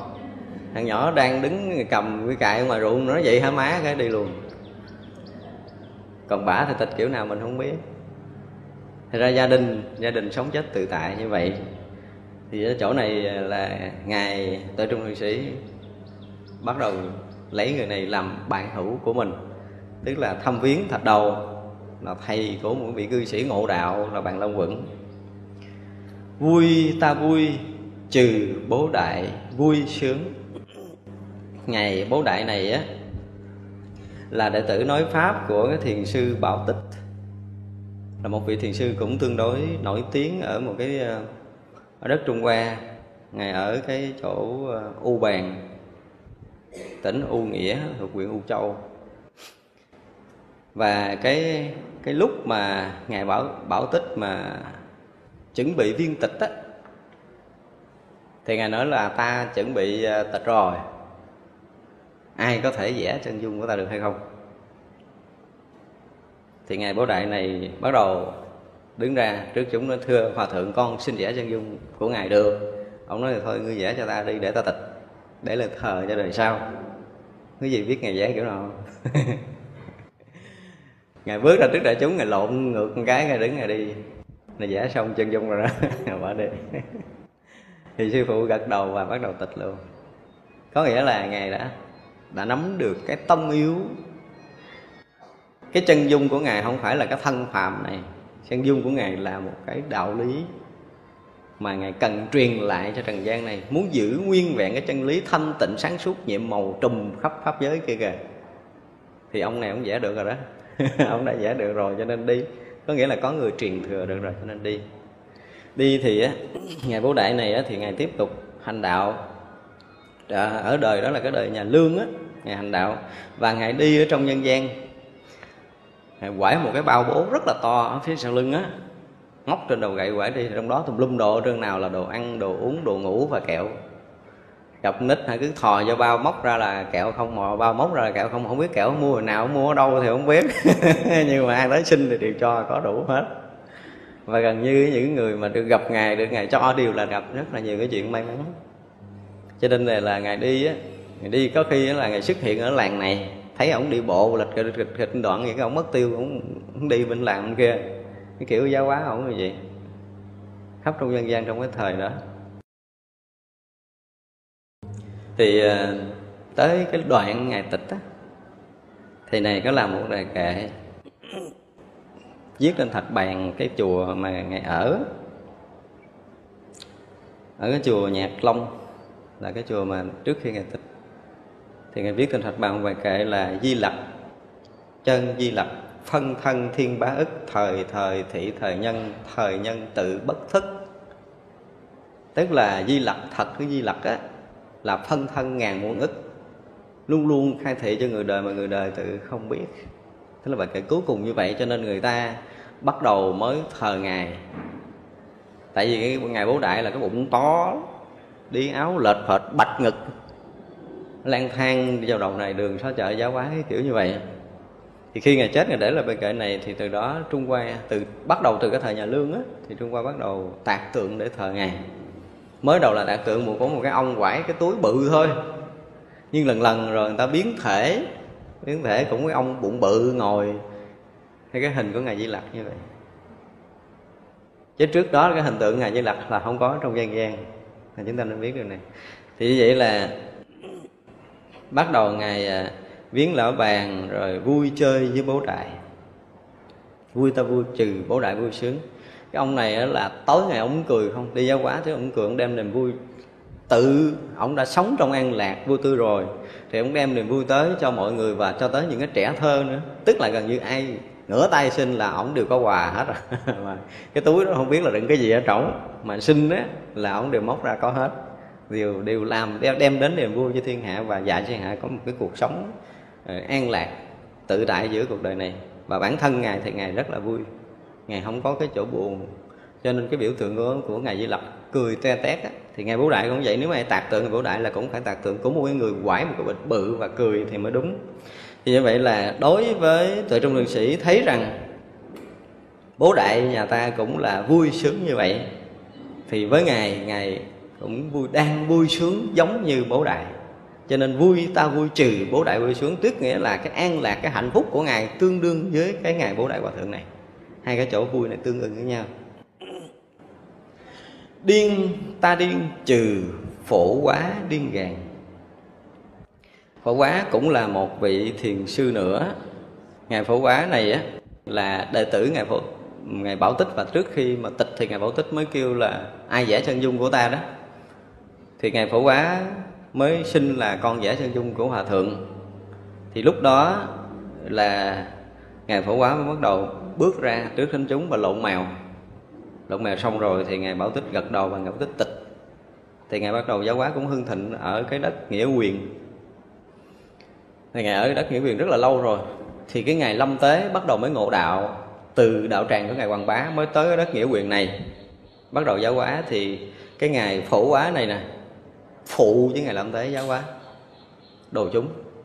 Và tới cái lúc này tịch á, thì ngài làm chuyện cũng hơi bị kỳ đặc tức là ngài nói là trong trong đời sống ngài cũng có những cái cuộc đối thoại cũng rất là hay. Tức là ngài phú quán này thường, tại vì là bạn bè ăn chơi chung, bàn chuyện đạo lý chung với ngài lâm tế. Thì à, có những cái lần hai người nói chuyện với nhau trên bàn ăn. Thì ngài lâm tế mới bàn chuyện đạo lý. Vừa nói với câu đạo lý, ngài phú quá đứng lại lật hết cái bàn ăn đổ xuống hết ngày lâm tế nó đúng thì đúng nhưng mà hơi thô. Hơi thô. Và nhiều lần ngày lâm tế bị ngày phổ quá lật bàn ăn. Nhưng mà hai người rất là thân với nhau. Ngài hỗ trợ cho ngài lâm tế làm việc ờ, ở cái đất nghĩa quyền rất là tốt và hưng thịnh đạo tràng lâm tế rất là hưng thịnh. Tới cái lúc mà gần tịch á, thì ngài phổ quán này bắt đầu ngài ờ, ngài nói với đại chúng. Mà ra giữa chợ ngài nói là ta ờ, hôm qua ta nằm mơ ta thấy ta có một cái cuộc dạo chơi lâu nhưng mà ta muốn có một cái chiếc áo dài. Lâm tế hiểu ý. Lâm tế mới sống một cái quan tài cho ngài phổ quá, tại biết ngài phổ quá tịch. Thì ngài dắt cái quan tài ra ngoài chợ, ông nói nay ta đi rồi nha. Thì bà con xuống lại coi đông quá, cái ngày nói, thôi cái này ta không đi hướng này, ngày mai ta qua cái hướng đông ta đi. thì người ta thôi, cũng bà kệ theo ổng qua ngày hôm sau, ổng dắt quan tài qua hướng đông, ổng nói thôi nay này hướng đông ta không thích rồi ta qua hướng tây ta mới tịch. Thì ổng làm tới bốn hướng như vậy, cuối cùng ổng tịch. Thì ổng tự chung vô cái quan tài và nắp quan tài tự động đậy lại. Thì người ta nghe tiếng mỏ từ quan tài vang ra, và từ từ vang vang vang vang vang vô hư không. Mất. Đó là cái kiểu tịch của ngài à, ngài phụ quá ngày này rất là điên tại vì ngài không có giáo hóa, không có giảng dạy cho người khác. Bình thường mà tới pháp hội nói chuyện ngày lâm tế, ngay cái là lâm tế là một vị tổ rồi mà đang nói chuyện, đang ăn cơm, vẫn lật bàn ăn như thường. Thành ra đó là thấy cái điên cuồng này của của cái ngày à, phổ quá đó, thì à, tại trung thượng sĩ mình mới bắt đầu mới nói là ta điên cũng giống như ông đó điên vậy đó. Cái kiểu điên chơi vậy đó chết dắt quan tài để vòng vòng chở bốn hướng rồi mới chết. Chứ không phải chết nằm chỗ chết giống như người bình thường. Thì đó, thực sự là mọi người cũng cũng điên ở trung hoa. Chà chà trừ giàu sang như mây trôi. Tức là đối với ngài á, bây giờ ngài nhìn lại cuộc đời, bắt đầu chơi những thiền sư dữ rồi, chơi khắp hư không pháp giới rồi, bắt đầu chơi lại với mấy ông thiền sư từ lớn cho tới nhỏ ở trung hoa rồi thì bây giờ ngài bắt đầu dạy chúng ta để nhìn lại cuộc đời. Cái sự giàu sang của cuộc đời giống như mây trôi. Khi nó gom lại thành cụm mây lớn là thấy chúng ta giàu, nhưng mây nó tan thì chúng ta nghèo hồi nào cũng không biết. Thì ra cái chuyện giàu sang của cuộc đời giống như mây nổi, nó không có cái gì là bền chặt, nó không có cái gì là chắc chắn, nó không có cái gì là lâu bền. Cho nên chúng ta đừng có đừng có bám níu trong cái việc giàu sang đó. Đừng có theo đuổi cái chuyện giàu sang. Năm tháng trừ ngựa qua khe cửa tức là chúng ta thấy một cái cửa mà chúng ta đóng có một khe nhỏ, một ngựa chạy cái vèo cái là qua liền. Tức là năm tháng nó nhanh như vậy, nhanh như vừa, ngựa mà nó chạy ngang cái cửa, cái khe của cửa chứ không phải là cái cửa sổ. Nó là cái khe thôi, để chúng ta vừa nhìn ra cái khe đó, thấy ngựa vọt một cái là mất tiêu. Thì vậy là ý ngài muốn nói là cái thời giờ nó không có chờ đợi người cố gắng mà tu tập. Đừng có đeo theo ba cái tiền tài giàu có, danh vọng nữa. Đi càng đi trừ đường quan hiểm trở. Nếu mà chúng ta còn tiếp tục đi vào con đường đời để tìm danh lợi để tìm con đường quan trước cái trần gian này, nó là con đường hiểm, chứ không phải là con đường bình yên, đúng không? Bây giờ chúng ta tranh danh để chúng ta làm được cái chức quan nào đó thì sao? Nhiều cay đắng lắm. Có khi đổi một cái chút danh phận nào đó là mất cả cái tính mạng của mình nữa. Thật ra nếu mà chúng ta đi như vậy, đi ra và tìm kiếm danh lợi như vậy là một con đường hiểm trở, không phải là con đường bình yên. Cho nên nên quay lại, nên quay lại, chứ đừng có đi theo cái kiểu đó. Đừng đi theo, đừng có đi ra để tìm đường quay lại mà phải quay lại. Chịu sao ối, trừ thối đời ấm lạnh. Chúng ta đã từng nếm mùi ấm lạnh cuộc đời rồi, đúng không? Lúc chúng ta vinh sang thì tay bắt mặt mừng lúc đó ấm lắm. À, nhưng mà lúc chúng ta xa cơ thất thế mình gật đầu mình chào các người ta liếc ngang nó lạnh lùng cho phần có nhiều khi cười với chúng ta một nụ cười đó nhưng mà rất là lạnh. Tại vì bây giờ mình hết rồi. Phải như ngày xưa mà họ còn nhờ mình được á thì thì rất là nồng ấm phải không? Tới thì có thể ôm nhau chúc tụng nhau rồi mừng nhau. Trong cái vinh dự của anh rồi tôi xin chia sẻ thì thấy nó ấm lòng vô cùng.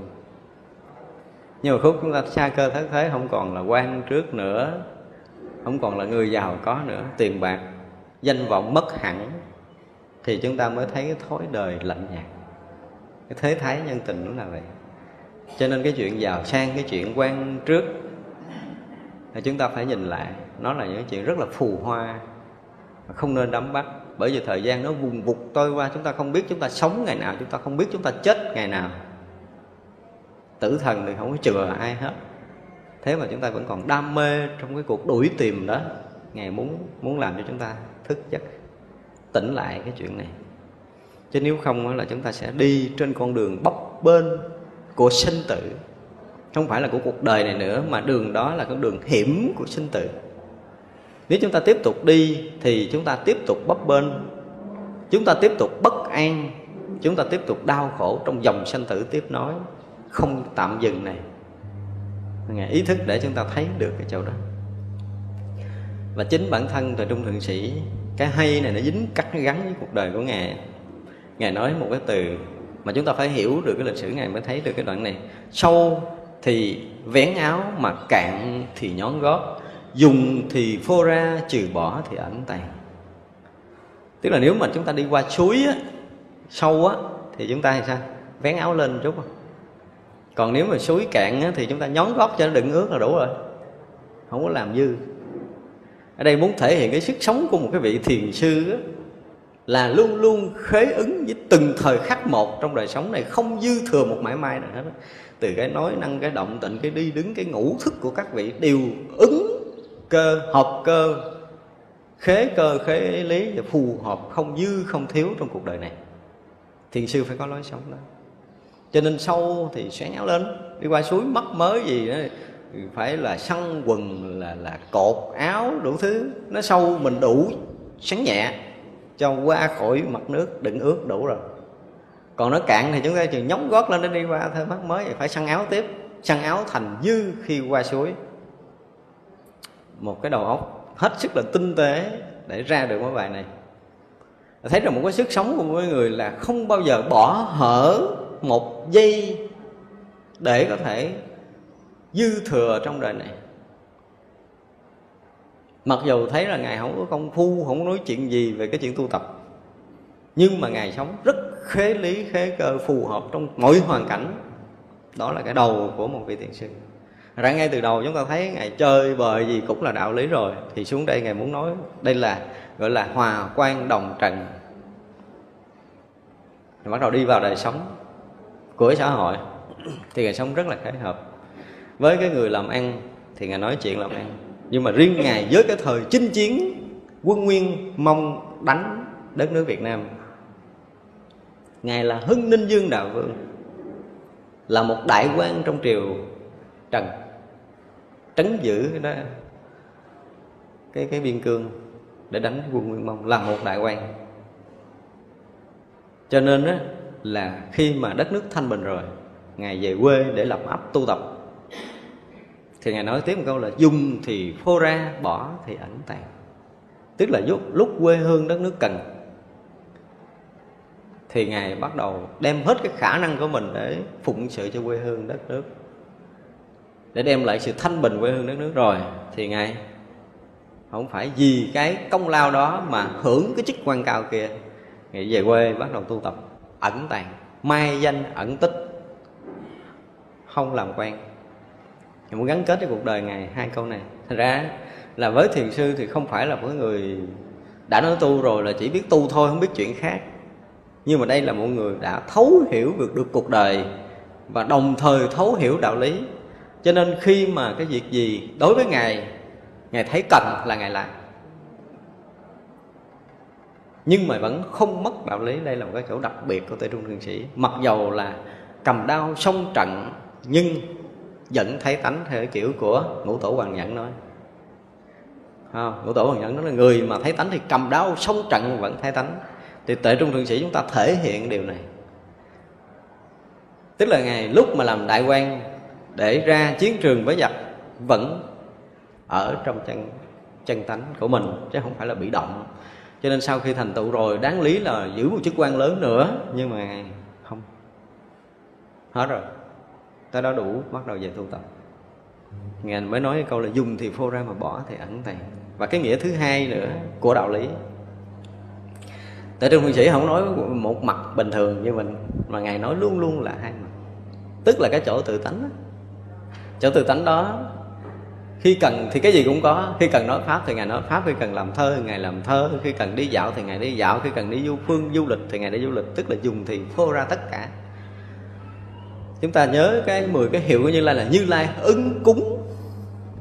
Tức là cái chỗ như như đó đó, nó cung ứng cùng khắp. Chúng ta muốn nhìn thì cho chúng ta thấy, chúng ta muốn nghe thì cho chúng ta nghe chúng ta muốn ngửi cho chúng ta ngửi muốn, muốn nếm cho chúng ta nếm. Chúng ta muốn suy nghĩ thì liền có suy nghĩ. Tức là khi dùng thì có. Ở chỗ này gọi là chân không mà diệu hữu. Khi cần thì cái gì cũng có thể có trong chân tại tự tánh này.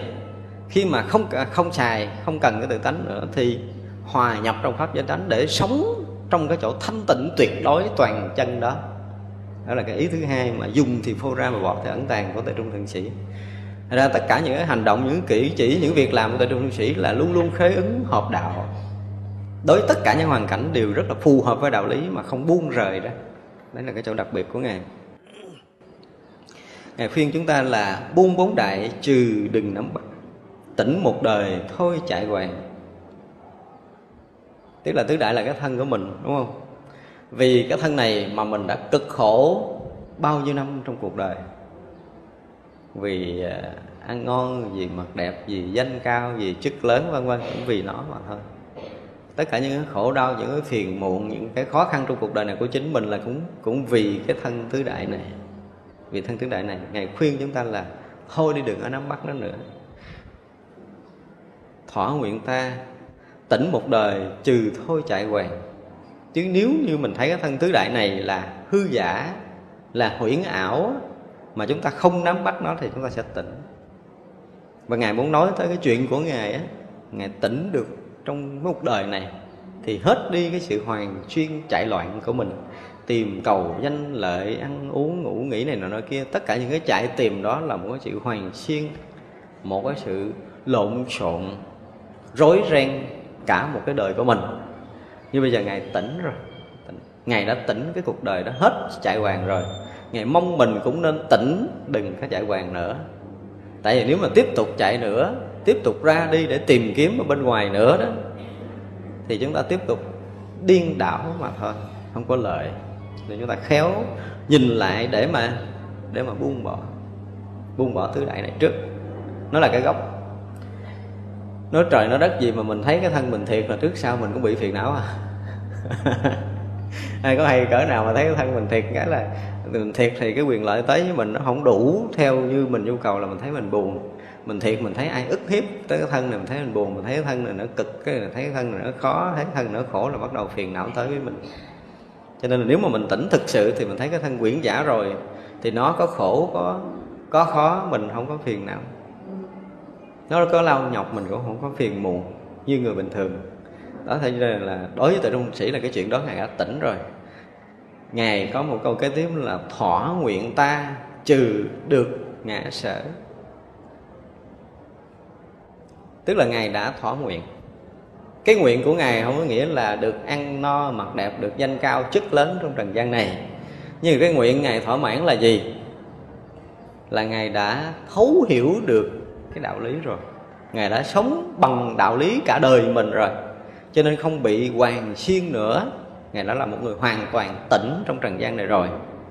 Đó là cái ngã sở cái được của ngài, cái đắc của ngài. Nếu mà tạm dùng là sở đắc á, thì đó là sở đắc. Nhưng mà không có chỗ để đắc. Không chỗ. Tại vì không có chỗ để nghỉ không có quê hương rồi không phải là sở đắc đâu. Nhưng ngài muốn muốn nói với thiên hạ rằng, với ngài thì cái chuyện đó, cái chuyện đạo lý ngài đã hòa nhập rồi. Cho nên câu kế là sống chết bức nhau trừ ta vẫn an nhàn đối với thế gian cái chuyện chết là gì? Sanh tử là sự đại đúng không? Sanh tử là chuyện lớn là một sự bức bách khổ đau một cái chuyện lo lắng nhất của cõi người mình. Tại vì dùng từ là sống chết bức nhau tới cái phút chết đó, là cái sự giành giật sống chết nó rất là khổ cho cái cái kết thúc của một con người. Nhưng mà với tự trung liệt sĩ là ngài vẫn an nhàn. Cái chuyện sống chết với tự trung liệt sĩ là không có chuyện gì đúng không? Thì hồi đầu trong lịch sử là đã nói tới cái chuyện chết tự trung liệt sĩ rồi và cũng khó có vị thiền sư nào mà chết được cái kiểu của tại trung thượng sĩ, chết đi sống lại đó, một cách rất là tỉnh táo.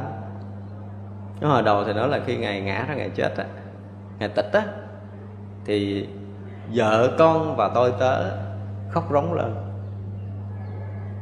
Thì ngài mở mắt ra, kêu lấy nước rửa mặt, quở mấy người mấy câu nữa là đã đi đã biết. Đi, ta về, ta biết chỗ, ta về rồi. Nhọc gì các ngươi phải khóc lóc làm động chân tánh của ta rầy mấy câu đó xong ngã xuống tịch. Rất là tự tại rất là an nhàn đúng không? Cho nên ngày nữa là ngày đối với ngài á, thì sanh tử này đã xong rồi. Sanh tử đã xong. Cái sở đắc của ngài là cái sanh tử này không còn gì nữa. Thì chúng ta cũng vậy nếu chúng ta muốn tu cho xong trong đời này thì cũng phải được như ngài tự trung thượng sĩ này. Chúng ta đối với sanh tử không còn là sự đại nữa không còn là việc lớn nữa mà sinh tử phải rõ ràng, minh bạch. Phải biết chắc rằng mình chết, mình đi đâu, mình về đâu, cái đó. Thậm chí là thích chết cái kiểu nào thì chết nữa thì mới là ngon. Cái người tu thiền chúng ta phải đạt tới cái trình độ này. Chứ nếu mà chúng ta tu mà chúng ta không được cái này thì đừng có nói là chúng ta tu xong. Không xong, chưa được cái sinh tử này là chúng ta chưa có xong cái gì hết. Thì phải lo, phải canh cánh mà lo nhưng mà nếu được cái đó thì ngay từ đầu chúng ta thấy được cái cái bên mông pháp giới này là thân của mình, là chỗ an thân lập mệnh của mình, chứ không phải là cái thân, cái tâm này. Thân tâm này không phải là chỗ an thân lập mệnh. Cho nên chúng ta buông nó ngay từ đầu á, thì tới phút cuối chúng ta nhẹ nhàng. Nếu mà chúng ta không biết an thân lập mệnh cái chỗ kia, mà chúng ta vẫn thấy cái thân này là nhà của mình á, thấy cái tâm này là sở hữu của mình á, thì chắc chắn là chúng ta không có thể nào sanh tử tự tại được thế cho nên là chúng ta phải khéo làm sao đó trong đời tu tập này của mình. Nhất định là trong đời này, cái việc sanh tử chúng ta phải tường tận. Mới biết chắc mình đi đâu về đâu. Hồi nãy chúng tôi có nói chơi á. Chúng tôi nói nếu mà chúng ta thành lập được một cái đạo tràng để cho tăng ni và phật tử mà tu ở trong đạo tràng cho chúng tôi khoảng 5 năm 10 năm đó là chúng ta phải lập một cái sổ sanh tử. chúng tôi phải điểm danh là ông này ông chết, vì ông đó ông đi đâu để tôi ghi đặng khi mà ông đi lại đó tôi kiếm ông mới được. Để quay lại tu tiếp. Thế chắc chắn cái chuyện đó trong tay tức là mình biết là mình chết, mình sẽ đi được cái kiểu tự tại của mình và nhất định đi vô cái nhà đó là sẽ tới nhà đó. Còn không là đi lên cõi trời hay là đi vô niết bàn gì đó là phải nhất định phải thấy rõ chuyện này của chính mình. Đối với sanh tử, chúng ta phải tự quyết đoán với chính mình. Chúng ta không tin này nữa tin những cái giáo pháp của đức phật có thể đưa chúng ta thoát khỏi tam giới này, điều đó chúng ta tin. Những cái lý luận nào, những cái pháp tu nào mà đủ để chúng ta có thể dùng pháp đó mà ra ngoài tam giới này chúng ta làm, điều đó mình tin. Và mình tin vào cái sức của mình để mình tự đi.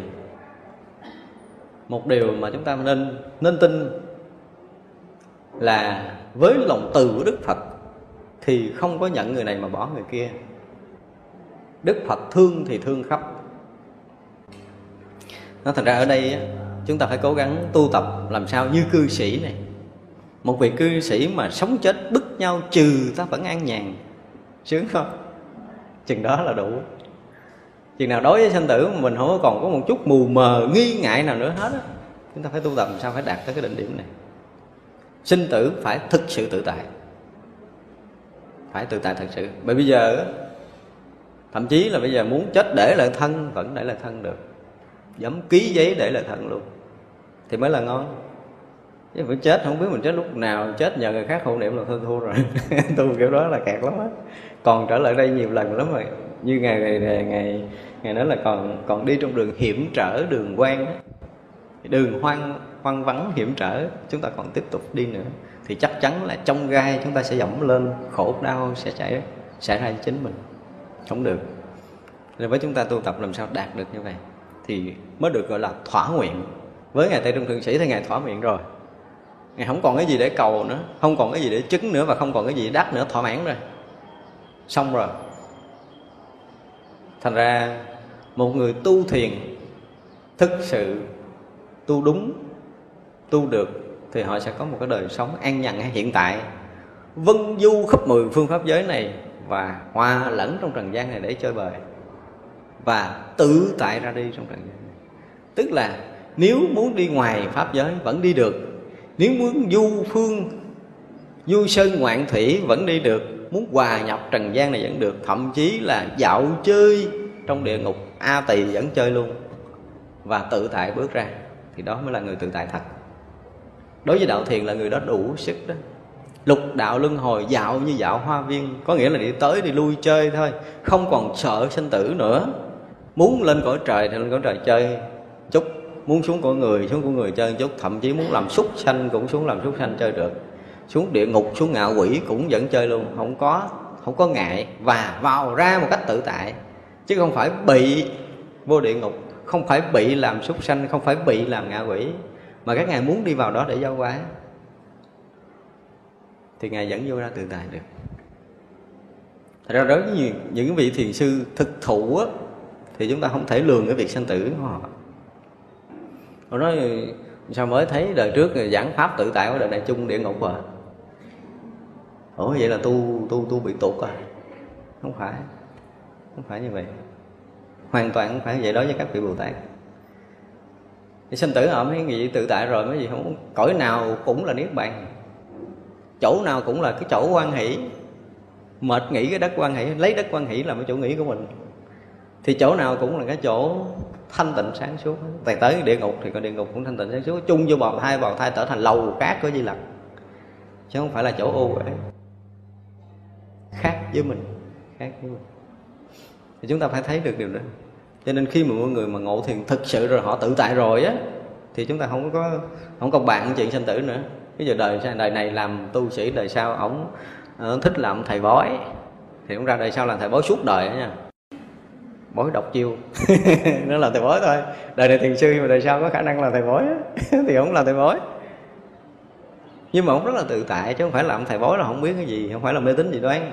Không phải vậy hoặc là đời sau muốn ra đời làm một thương gia làm tỷ phú chơi làm thương gia suốt đời. Hoặc là đời sau muốn làm ăn mày lết lết mà lộ chơi. Lết làm ăn mày. Thì cái, cái chuyện sinh tử của các vị là chúng ta không thể lường. Tại vì cái chuyện một đời với người ta là một khải móng tay nhỏ. Không có dính dáng gì cái cái chỗ kia hết á. Nhưng mà làm cái gì để để có thể lợi cho đời á? Lợi cho chúng sanh là các vị làm. Thì người đó mới là thực sự là người tự tại và chúng ta cũng vậy làm sao chúng ta phải tự tại được. Nếu ngay trong đời này nha, mà chúng ta có một cái lần bước ra ngoài cái ngũ quẩn này, để chúng ta hòa nhập được cái pháp giới tánh toàn chân một lần á, thì coi như xong rồi. Chuyện sinh tử chúng ta không còn bàn nữa. Và lúc đó chúng ta muốn đi đâu về đâu tùy. Thích nhập nếu bàn cũng được. Thích đi dạo các cõi khác nữa, cõi này cực quá rồi, kiếm một cõi khác chơi cũng được nghĩa là người đó có cái vé, gọi là, thông pháp giới này. Có cái vé thông pháp giới này. Mua một lần thôi đi chơi khắp pháp giới mười phương mới sướng. Đó, chơi theo kiểu đời trong đường sĩ này mới vui nè. Rồi đó chúng ta thấy rõ ràng là chúng ta tìm một người mà khùng khùng điên điên để vui chơi giống như tại trung thượng sĩ này kiếm không ra. Trong lịch sử nhân loại. Mãi trừ đức phật. Thì mấy chư tổ chúng tôi chưa thấy có cái bài kệ nào mà dữ dội như thế này chơi cái kiểu quá trấn. Chơi hết cỡ, tức là trong 10 phương pháp giới này nó còn có cỡ, còn có khung, nhưng mà nghe 10 phương để chơi là hết cỡ rồi hết hết lời để có thể bàn. Một cái sự tự tại chưa từng có trong lịch sử của thiền tông. Chúng ta phải phải nói, khẳng định như vậy. Rồi các vị tổ khác cũng tự tại, chứ không phải là không, nhưng mà có cái lỗi mà văn, chương, thi, phú, như vậy thì không thể có. Ngài rất là độc đáo là là thi phú ngài cũng cũng tuyệt vời. Rất là hay nhưng mà diễn tả được cái chỗ đến, chỗ đi, chỗ sống, cái chỗ tự tại không sót một mãi may nào. Một bài kệ này là đã nói hết đi cái sức sống của tuệ trung thượng sĩ rồi. Một bài kệ này. Nên ra chúng ta thấy rõ ràng là một cái cái người nếu mà nhìn á, về tướng thì họ rõ ràng là một cư sĩ. Nhưng mà một cư sĩ đã thành thánh.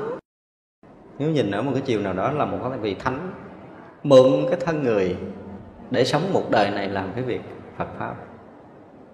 Chứ chúng ta đừng có nhìn cái thân cư sĩ đó là một cư sĩ là chúng ta đã sai lầm. Thật ra cái chân tướng của họ không phải là cái thân này. Chân tướng là cái bề sau của họ, cái chỗ đến, chỗ đi của họ. Chúng ta phải nhận ra được cái chân tướng đó mới có thể đánh giá thực một con người. Chứ đừng có thấy đó là người nam kia là người nữ, không phải như vậy. Đó là cái thấy theo cái tướng bình thường của thế gian nên là hôm nay chúng ta được cái duyên để học cái bài thơ điên này. Thì chúng tôi cũng rất mong quý vị sẽ điên được như tại trung thượng sĩ dùng. Để chúng ta có thể chơi thổi sáo không lỗ với ổng, để hòa tấu với ổng chúng ta có thể dạo ngoài mười phương pháp giới chơi với ổng. Ta có thể tên tận đỉnh núi cao xuống tận cái biển sâu để chúng ta chơi và thăm các vị thiền sư, làm bạn, làm bè. Nhưng mà chúng ta chơi một cái kiểu mà giống như cái cái cái bài à, bài kinh tụng nữa đó là gì? Là nguyện sanh tây phương tịnh độ trung, cụ phẩm liên qua vi phụ mẫu, qua khai khiến phật ngộ vô sanh, bất thối bồ tát vì bạn lữ. Đó, lấy tất cả những vị bồ tát như là quán âm, là thế trí, là văn thù, là phổ hiền làm bạn chơi với mình. Chúng tôi rất mong rằng là chúng ta sẽ sẽ điên được cái điên này và chúng ta sẽ dạo chơi được cái kiểu này để chúng ta được thực sự là tự tại trong tâm giới này. Đó là cái điều mà chúng tôi muốn chia sẻ ngày hôm nay. Nam mô bổn sư thích ca mâu ni phật. Kỳ này chúng tôi có đem về một à, số đĩa. Những đĩa này tương đối mới, chắc đoạn tràng này chưa có, chúng tôi sẽ chia cho quý vị. Thì à, trong đây có hai đĩa là công hạnh của ngài bồ tát quán thế âm.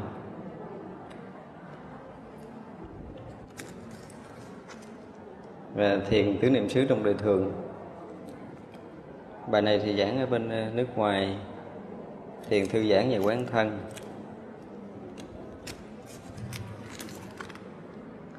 À, kinh pháp cú và kinh lăng nghiêm trong cái kỳ rồi kỳ trước chúng tôi giảng tại chùa long hương. Thì uh, chúng tôi xin ra phát đại diện mấy người thôi sau đó là quý vị ngồi tại chỗ hay là ban tổ chức sẽ sẽ phát ở dưới trái đường đó ha. mấy vị ở đằng trước có thể nhận xong rồi chúng ta nghỉ giải lao chiều chúng ta gặp lại. Mời mời mấy vị trước đó. Thì đại diện 10 vị thôi. Năm à, năm nam năm vị à, nam năm vị nữ. Mà mời hai chị này đứng dậy đi.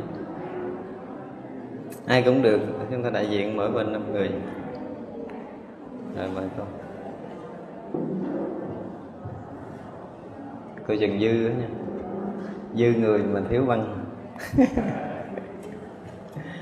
À, đúng mọi người. Vậy rồi. Chúng tôi uh, chuẩn bị đầy đủ lắm. Cái cuối là học chạy xong rồi cái bữa nay là mưa pháp bão Bây giờ chúng ta chấp ờ, tay hồi hướng ta nghĩ ha.